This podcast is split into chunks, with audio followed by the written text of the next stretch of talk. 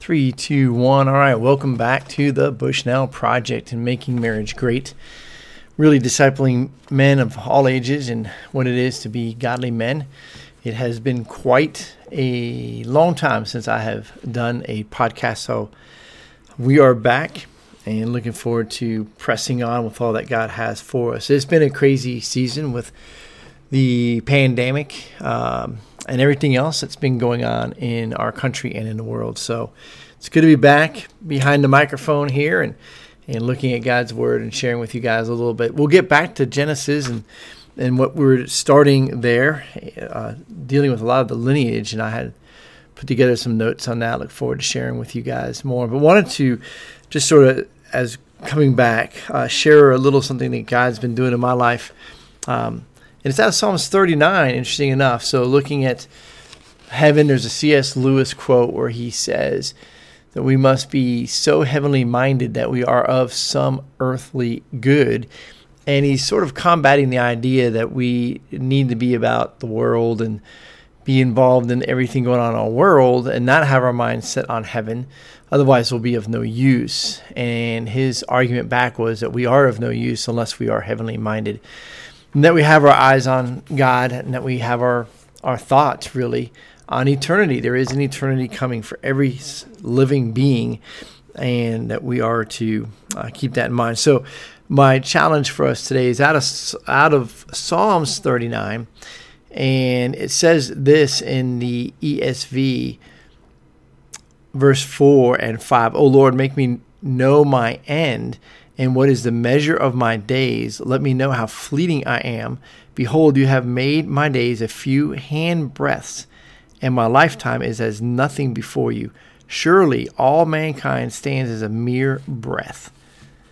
And then we pause for effect.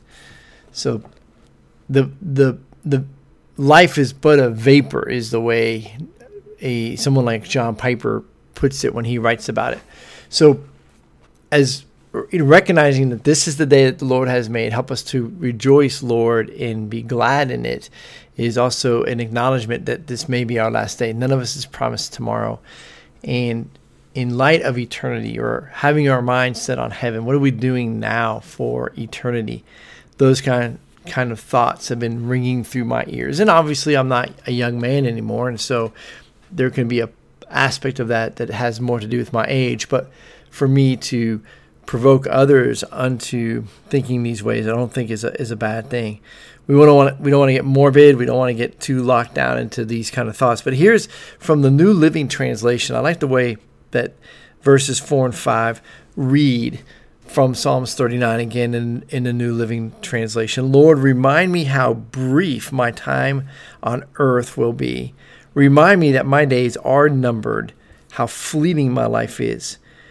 You have made my life no longer than the width of my hand. My entire lifetime is just a moment to you at best. So each of us is but a breath. So, a reminder today that none of us are promised tomorrow. This might be my last podcast, and it might not be. I don't know. I do know that if God allows me more days, that my desire is to do more podcasts. But should he take me home, then obviously this is my last podcast. So that that's the reality. So then if this is my last day, how am I living today? So to ponder that, spend a little time, gentlemen, praying about that, thinking on that, chewing on that. If you're married, maybe having a, a short conversation with your wife about that, uh, and even praying, praying for her, praying for the two of you, and asking God really for what is the vision? How should I live in light of eternity? How shall I live today, making the most of today, yet not being foolish in how we uh, do or don't save money, how we do or don't go into debt, how we do those kind of things, right? So there's a lot of things that God gives us wisdom for in God's word. And just because we think today might be my last day doesn't mean now we go and violate all those principles. And so crying out to God, Lord, help me understand your vision for my life. What is your vision for me for today? And if you give me more breath and more days, more weeks, more months, more years, more decades, what does that look like?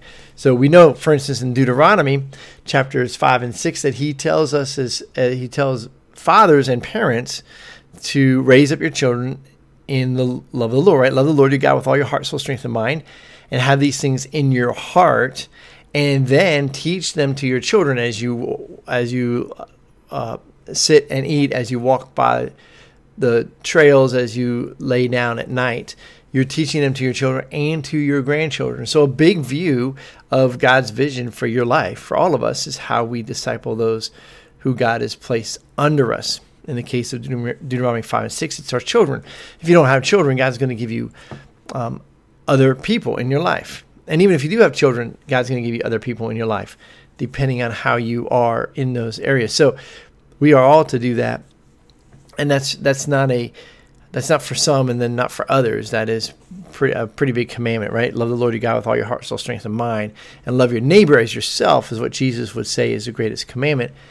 And so with that, we are with that heart, with that heart for God, with that mind for God, uh, maintaining our body, therefore our strength for God, uh, feeding our soul, our spirit, God's word, therefore our soul for God, right? Loving the Lord your God with all your heart, soul, strength, and mind, and then loving your neighbor. So these are these are things that are are not um, are not optional, not optional, right? And then as we, if you become a parent, then there's another non-optional, and that is in how you, not your, uh, not your children's pastor or your youth pastor or even your your pastor, how you train up your children. And so, um, we can get a long conversation about what it says in Ephesians about equipping the saints. There's definitely a role of the church. It does take a village. Hillary Clinton got part of that right in her book. Uh, but the reality is, it takes a a church, the body of Christ, and that is by the the leaders equipping the average Joes, if you will, the average moms and dads, and how to raise their children, and the average husbands on how to really love and cherish their wives, and how to help wives respect their husbands. And so the whole family aspect is is what matters the most. The church is there as a community to strengthen the families and to help parents raise up the next generation and the generation after that in the love of the Lord. So, all right, so I've gone on for a little bit and we're coming up on longer than five minutes here, almost to eight minutes. And so, apologize for that. I try to be right around five minutes.